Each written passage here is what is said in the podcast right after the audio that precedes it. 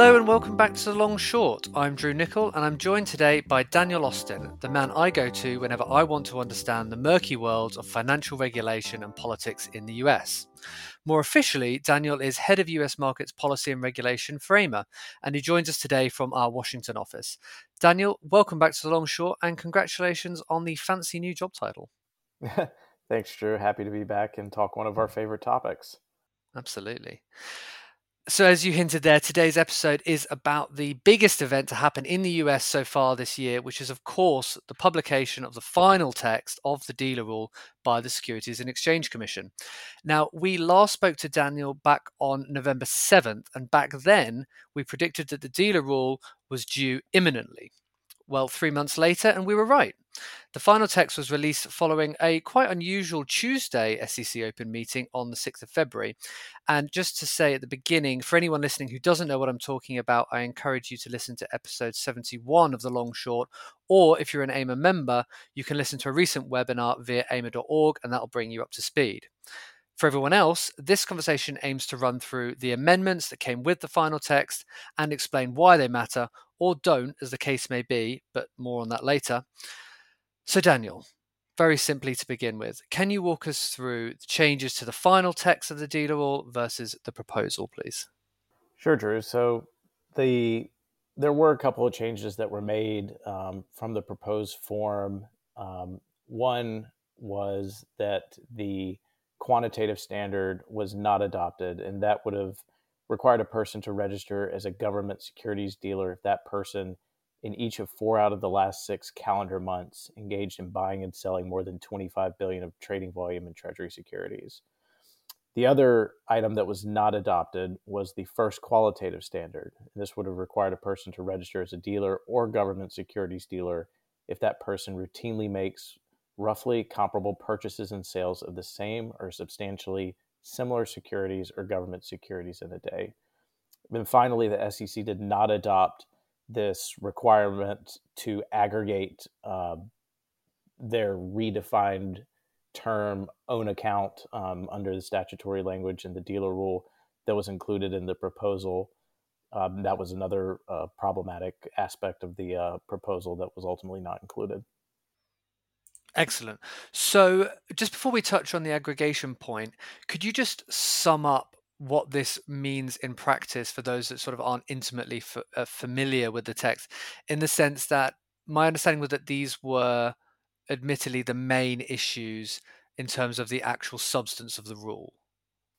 So, those were three um, very critical areas of the proposed rule um, that AIMA, our advocacy, I believe, was very successful in getting eliminated from the final rule. Um, I think if you take a step back and you look at this final rule, the threshold issue remains that the final rule keeps private funds in scope. And we fundamentally disagree with the fact that the SEC seems to think that private funds can be securities dealers or government securities dealers. We think the way that the statutory language in the Exchange Act um, defining dealer, and then the 90 years since the Exchange Act was passed into law sets out very clearly what dealing is and who securities dealers are. And that's somebody who is facilitating customer orders in a principal capacity. And since then, the SEC has also provided guidance where uh, if you're holding yourself out as a dealer or um, making two sided markets, those types of uh, indicators can uh, or those types of that type of activity can be indicative of dealing. And we just as AIMA's members hedge fund members as customers of broker dealers cannot be dealers themselves no matter what type of strategy they're executing. Okay so, so to summarize there have been some improvements but the underlying point remains the same that they just even if there are less um, demands on them under this new rule they they fundamentally shouldn't be there at all just because it's not appropriate. That's correct yes and, we, and we've been involved in uh, a number of uh, currently pending uh, enforcement actions um, in the 11th circuit and then some other circuits uh, throughout the country um, filing amicus briefs trying to emphasize and highlight what we believe, and I think what um, has been the industry understanding for, for 90 years of who or, or what type of activity should be deemed securities dealing. Um, and I, I don't I think we at AIMA just fundamentally disagree with the fact that the SEC seems to believe that private funds and hedge funds and sp- specifically who are customers of broker dealers can be dealers themselves. Just think there's a complete disconnect there um, with how the SEC now has interpreted what it means to be a securities dealer versus what uh, I think Congress meant in 1934 when it passed the Exchange Act, and then in the 90 years since. I want to go back to the uh, aggregation point that you mentioned at the top. Could you just explain um, what this point means and, and, and how important it is that this component has been removed and, and what that means in practice?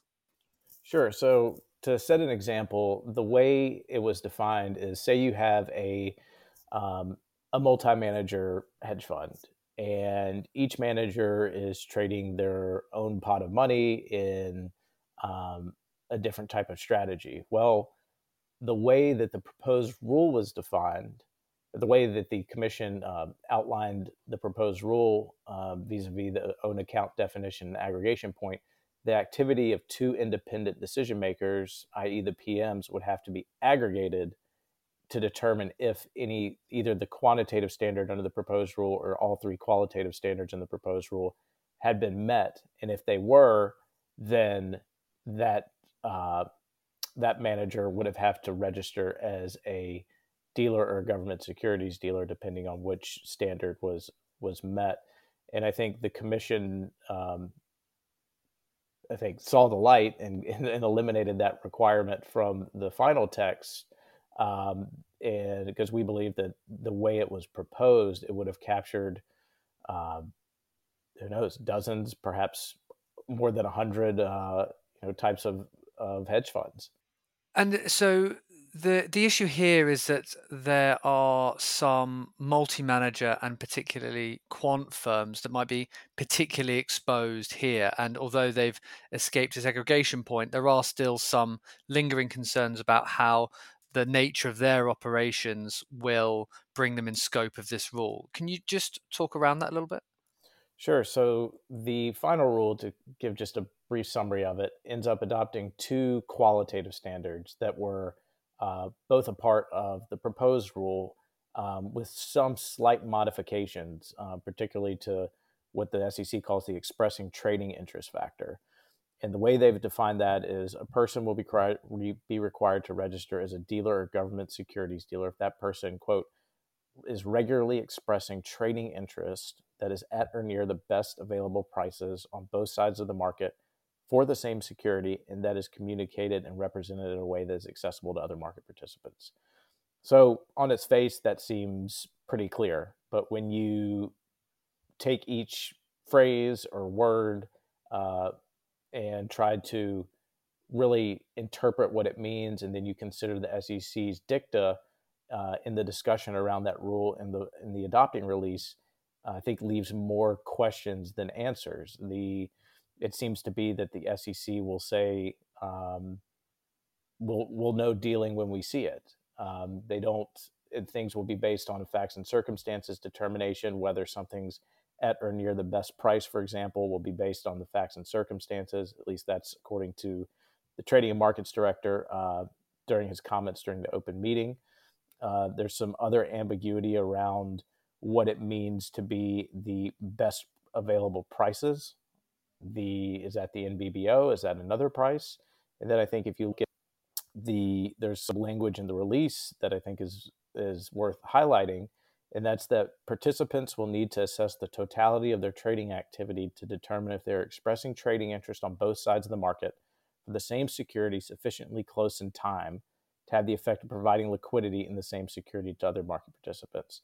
So the way that what that's essentially saying is that market participants will have to look at every one of their strategies and do a one by one assessment and try to determine if trading activity in one market in one security is sufficiently close in time to say another independent decision makers trading in that same security in another market, for example, either on exchange or versus or on an ATS.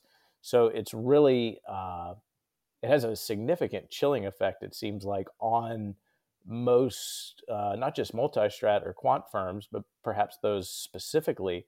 But I think just trading in general, particularly how broad that seems to be. The SEC in the release kind of highlights that uh, and also the, the release includes no presumption that somebody is not a dealer even though they don't meet any of these standards so if you're a market participant you can't take much comfort in the fact that no matter what you're doing unless you say you're a, a long only manager for example whether the sec may come knocking on your door six months after the fact and say you know that trade that you executed that makes you a dealer under the second qualitative standard because you traded in apple in the morning and then apple in the afternoon. And that just that, seems a, a, bit far fetched to say that somebody is, is a dealer because they may be engaged in that type of activity. Yeah, I mean, when you when you sort of read out the definition like that, that very obviously could mean dealer on the surface of it, but as I say, just in a, in a more general statement, anybody buying or selling in the same securities, providing liquidity in the sense of participating in the market, could easily be interpreted. Correct. And there's no requirement in that second qualitative standard that the uh, buying and selling activity has to be done uh, simultaneously. So that kind of removes, say, for example, one of the um, indicators of, say, of, of, dealing of quoting two-sided markets at the same time, um, you know, on both sides of, of the market. And by not requiring that there be some sort of element that the orders be expressed simultaneously, it really uh, creates this uh, this very large uh, scope of activity that could ultimately be deemed to be dealing. It's, it's just it's very subjective, um, and the SEC seems to have um, you know reserved the right to to make these you know, deeming people as dealers um, based on the facts and circumstances and, and kind of at the uh, at their own discretion. So I think what this speaks to is quite a lot of uncertainty that's come in with this final text. I mean, usually, obviously, we're keen to get our hands on it because it should answer a lot of the questions and, and put to bed a lot of the speculation, not least what we do on this podcast and, and you, you and I have done in previous episodes. But in this case, it seems to be that we have now more questions than answers. And and I think that came through when we were reviewing the the news coverage that came through immediately afterwards and, and since. But it seems to largely fall into two camps. There were those that seemed to be quite pleased with the revisions. Uh, as I say, not entirely um, uh, you know unreasonable given that there was some quite egregious aspects of the proposal that are now gone so fair enough but equally there are many others that seem to think that this is still a bad outcome for the industry. So, for those that might have just glanced across the headlines at, at various major publications, can you just help sort of pass uh, what the difference is here between these takes and, and specifically where AIMA has settled here?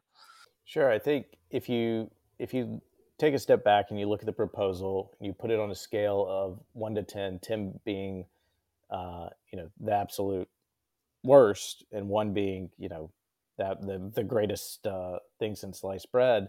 I think the proposal was probably, I don't know, nine and a half, ten. We'll just we'll just round it up to a ten.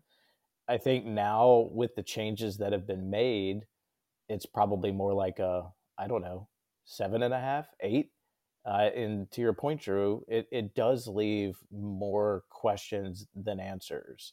Uh, it, it, we're now forced to try to read the SEC's mind as to what they think on any given day could be dealing activity, for example, under that that uh, expressing trading interest factor.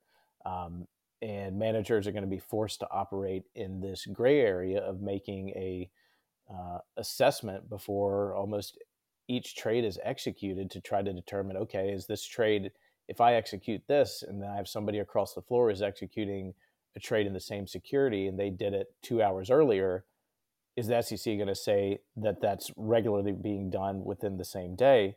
Um, and you know ultimately triggering that second qualitative standard. I, I think it's it goes back to the point I made earlier. It's just going to have quite a chilling effect on, I think, a number of strategies and how managers deploy them. And, and to your point, you, you may not be able to answer this, but has there been any clarification on the threshold at which a firm, as you say, that the, the PMs may well be considering this on a trade by trade basis if this if this comes into play? Is there any clarification around whether a single trade might, you know, again, if the SEC wakes up on a particular morning and, and, and has a view on what is dealing and, and when they report those trades, is is there uh, as I say, some guidance on that at all? Could it be a single trade? I don't think it has. It can be a single trade, for example. I mean, you take you go back and look at the the expressing trading interest factor. It's the regularly expressing trading interest that is at or near the best available prices on both sides of the market for the same security. So there seems to be that there needs to be more than one trade uh, that has to that would trigger that um, second qualitative standard. But even so, again, the fact that there's no requirement that the trades be executed near simultaneously or simultaneously really leaves the SEC a lot of wiggle room to determine, you know, what type of time frame they're going to, uh, you know, apply to determine if that trading interest is being expressed on both sides um, of the market for the same security. Got it. So the word regularly is a key one in that sentence there, then, but uh, not a huge amount of comfort. Right. So the way they, they define regu- regularly will apply to a person's expression expression of trading interest both within a trading day and over time. Whether a person's activity is regular will depend on the liquidity and depth of the relevant market for the security. So by seeing that, you have to you really have to assess security by security, market by market to determine is this being done within a regular tra- uh, trading day and overtime. Um, I think that's that's has to be very concerning um, for folks at our at our manager members and you know their legal and compliance staff, and then ultimately um, for the PMs when they hear that to try to assess well is this deemed regular based on the liquidity and depth of the relevant market for the security. Um, I think I think that should give a lot of managers pause. And this tees me up nicely for my next question because the other thing that uh, came through from the SEC Open meeting for uh, anyone out there who, who didn't listen to the full thing uh, was uh, a little bit of confusion or, or, disagreement about exactly how many hedge funds are going to be caught by this. And obviously, as you've alluded to a little bit there, it's unclear, and, and, and maybe they don't think they will be, but they turns out they will be based on uh, their their trading over a particular period.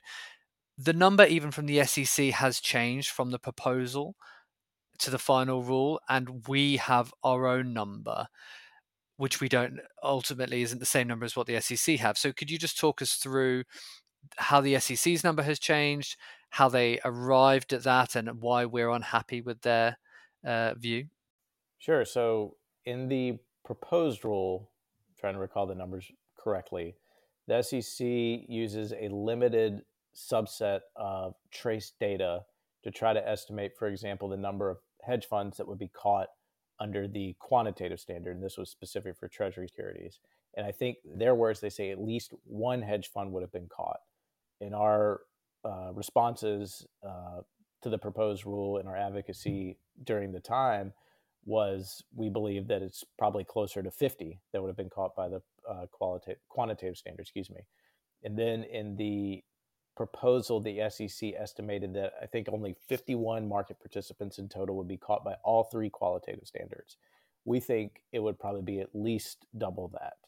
Um, but like you said the sec scaled it back a bit and they have uh, revised their estimate of how many hedge funds would be caught under the remaining two qualitative standards. And they say it's about a dozen. But again, even though they use a little bit more data here, like Form PF, for example, to, to inform their estimate, we still believe that that number is inaccurate, especially when you consider how broad that second qualitative standard, the expressing trading interest factor, uh, could be read. Uh, I, I, think that's, you know, I don't think you can put a precise number on it because it is so subjective reading that term. Um, it could be triple that number, it could be quadruple that number.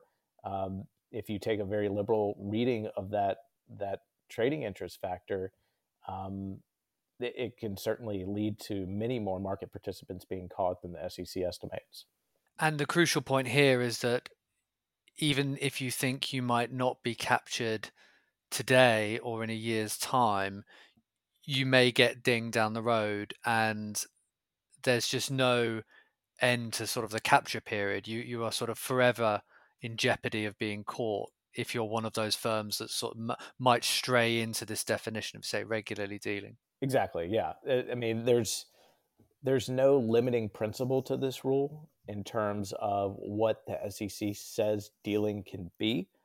Um, they claim to have further defined it here with these two qualitative standards.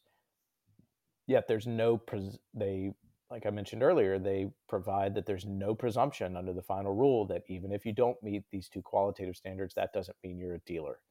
Um, and the SEC has taken, and as also as I mentioned earlier, this literal interpretation of the Exchange Act definition of dealer that any person in the business of buying and selling securities is a securities dealer, and they disagree that uh, with our uh, you know, pushback on on their interpretation.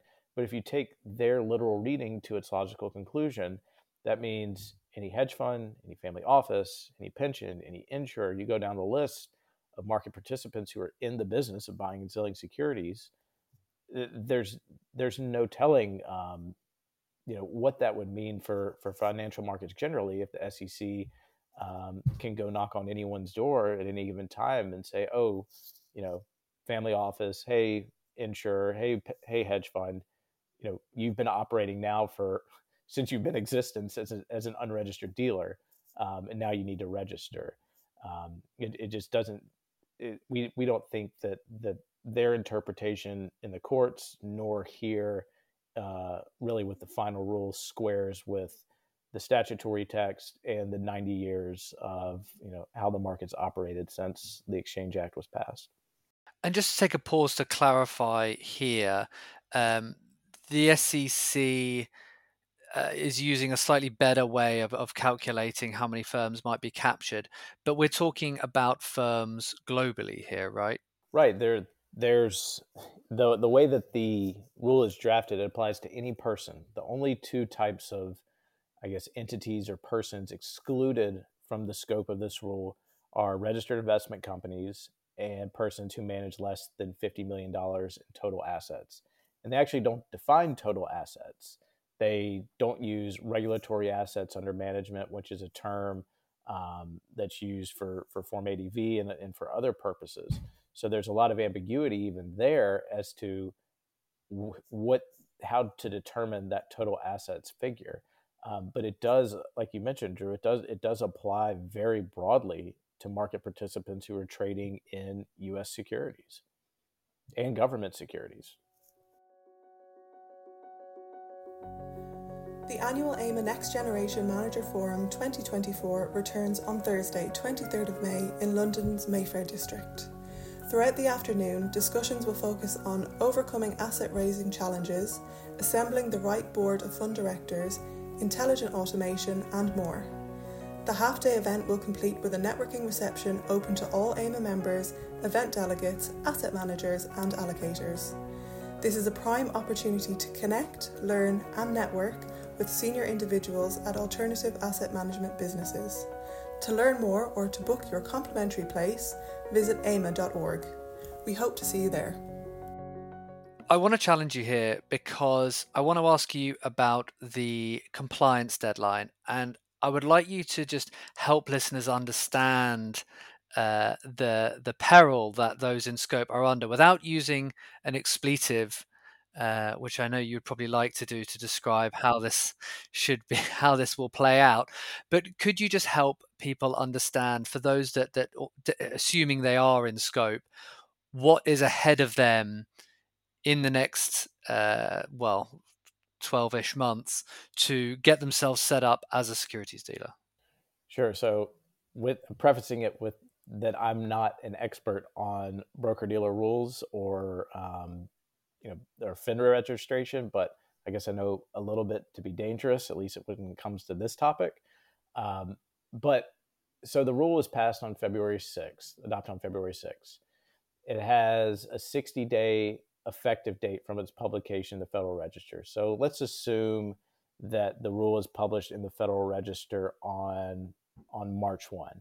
On May 1, then that means the rule will go into effect on May 1st. There's a 12 month compliance period. So May 1, 2025 is, is kind of the is the compliance deadline. So if you're a manager and you are now reading this SEC release and trying to make sense of the two qualitative standards, you have to go strategy by strategy and assess okay, based on our reading of this, do we think that we're engaged in dealing activity as the SEC defines it here?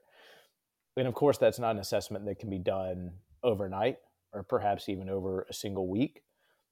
But once you go through that, and again, it depends on how broad or how literal you want to read the uh, SEC's language or how conservative you want to read it to determine whether you would be captured. Uh, you then have to go through some other hoops. Okay, so say you're running a quant strategy that's going to be captured by the second qualitative standard. Now, what do you do? I think there are a lot of questions that a, that a manager would have to have answered before uh, they proceed with um, trying to go down the path of um, you know running that fund or that strategy, excuse me, through a broker dealer entity because I, I don't think and the SEC doesn't explain it, and we have talked to a number of very seasoned practitioners in this space who really aren't sure how a fund itself would register as a broker dealer so if we push that issue to the side and you're running a quant strategy that you want to now run through a registered broker dealer, well, what does that mean? You now have to file Form BD, which is very extensive. Uh, that process, you would probably want to talk to your LPs in that fund, uh, certainly before uh, or deciding to stand up a broker dealer to run that that strategy through. And if I'm an LP, I'm asking a lot of questions. What does that mean for me? I mean, the uh, a, a, very large one is that broker dealers are subject to the net capital rule. So if I have X amount of dollars in in a fund, and now that strategy is going to have to be run through a broker dealer, well, a certain percentage of my capital in the fund is going to have to be locked up for no reason. Um, I think that's a big problem. There are significant tax consequences for LPs um, by being a part of or being, I guess, invested, if you will, in a, in a broker dealer. Um, there are going to be limitations on t- into what IPOs that LP can uh, participate in, um, and then the just ongoing compliance uh, cost associated with with operating a broker dealer. Um, those are just some of the concerns. Uh, it's to try to do this process in a year, or we'll call it we'll call it 15 months until May 1, and then the example I gave. That seems like an incredibly challenging, if not impossible, undertaking to do. Um, it, we've spoken to a number of uh, broker dealer attorneys, and standing up a broker dealer, even on an expedited basis, can take up to nine, maybe even 12 months. And that's from the day you put in your paperwork. That's not counting all of the time it takes to do that paperwork, to register the legal entity, to and then of course you're trying to hire the necessary staff that are appropriately licensed under FINRA. It just seems like a woefully inadequate uh, time period to try to uh, undertake such a Herculean task um, of starting to uh, run a strategy through a broker dealer that had previously been run um, through a fund.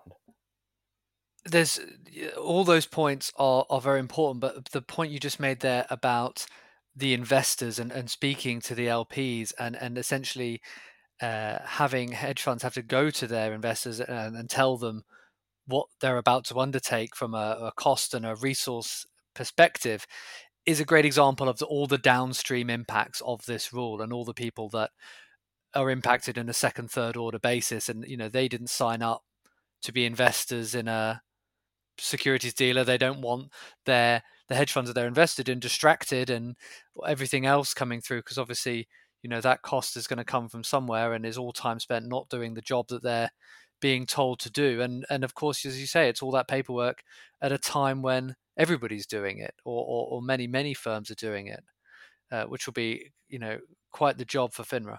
Right. And i think um, going back to the point i made about no funds or a fund not being i guess not being possible for a fund itself to register as a broker dealer, there was a line of questioning during the open meeting by uh, Commissioner Hester Peirce to one of the uh, staff that was that was presenting, and she kind of was trying to get at this point about, well, are there any funds that are registered as broker dealers at FINRA?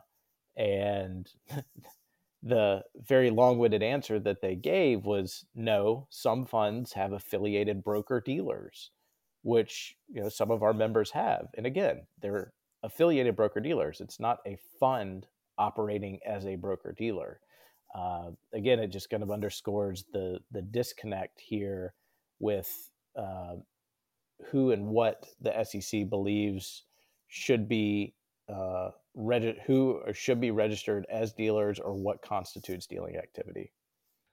I want to ask you about what's coming next. Uh, but before we do, uh, we have a new little segment in the long short since uh, since you last joined us, Daniel, where we uh, bring on one of our producers who asks one of those uh, fiendishly simple questions that uh, we sometimes don't get the get the um, time to ask. So in this case, uh, it is Chris Clifford who is is normally behind the scenes, but we're bringing him into the light uh, this time to ask his question. Thanks, Drew. Uh, I definitely understand the rule way more than I did now, or at least thought I did. So thank you, Daniel, for that. This has been great. But given the various technicalities around the rule that you've mentioned, what is the one thing listeners should take away from this conversation? That's actually a really good question. If for the one thing to take away, um, I would start uh, probably internally uh, with your legal and compliance team, and probably maybe also with outside counsel, going through each of your strategies and trying to determine based on either a, a liberal or conservative or moderate interpretation of the SEC's uh, uh, the the two qualitative factors and kind of the language around them, whether you meet either of those standards. I think it's, it's going to be a sliding scale as to how you interpret it. Um, but I think that needs to that process needs to start sooner than later. But again, even if you find some comfort in the fact that okay, I'm not I don't believe based on my interpretation of the final rule that I meet the qualitative standards that there's no presumption in the SEC can essentially say, well, what you have been doing or what you were doing is dealing, even though it didn't meet these qualitative standards. Uh, so I, I, don't think managers can take a lot of comfort in that. And I'm not speaking for as an attorney, and this is certainly not legal advice, but I would be surprised if any uh, you know external counsel is going to be comfortable providing some sort of written assurance that what you um, for some firms and some strategies what they're engaged in is not dealing activity.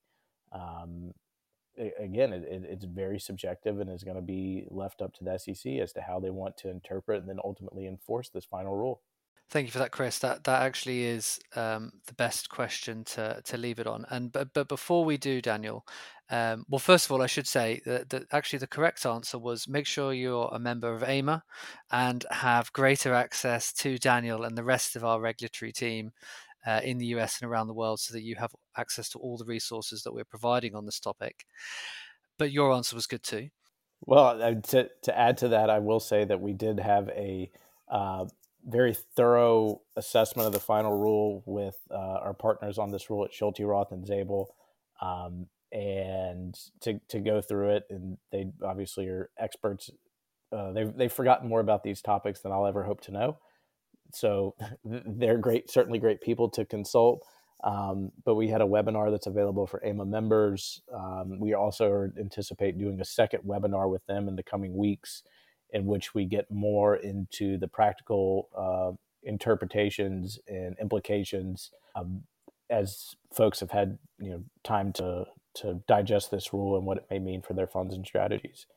And we will link to that webinar and uh, where you can find registration for the second webinar in the show notes. And we will also link to uh, two episodes we did of the long short uh, quite a while ago now, which expand on the uh, legal cases that were going on or still going on at the moment, which uh, AIMA has submitted amicus briefs for uh, that Daniel mentioned earlier.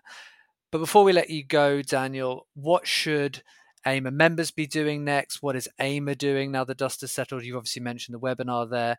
I imagine there's a few other irons in the fire. Right. So we're having a number, we're still going through the the final rule with a fine tooth comb. Uh, we've gone through it now. It feels like more than once, um, but it, the more you read it, I think the more questions uh, uh, appear uh, and fewer answers as you go through it. Um, we're having bilateral conversations with members uh, to discuss the final rule and how um, they're interpreting it, and to try to take their temperature on where the pain points might be and also uh, having regular uh, committee meetings and the like to, to discuss the final rule. And I think there's um, a good bit of work to be done here by many in the industry um, as we try to go forward and try to really dissect what the what the SEC uh, said in this final rule, and then ultimately how it'll interpret it and enforce this final rule. We will almost certainly be revisiting this topic uh, alongside the bevy of other SEC proposals and final rules that are coming out and due to come out in the near term. But that's probably a good place to stop for now. So, Daniel, thank you very much for joining us on the long short. Great. Thanks, Drew. And thanks, Chris, for the, uh, the other question as well. The Long Short was brought to you by AIMA, the Alternative Investment Management Association, the global representative for the alternative investment industry. As always, you can get the latest episodes by subscribing to The Long Short on Spotify, Apple Podcasts, Google Podcasts, and Amazon Music, or by streaming episodes directly from our website, aima.org. Thanks for listening.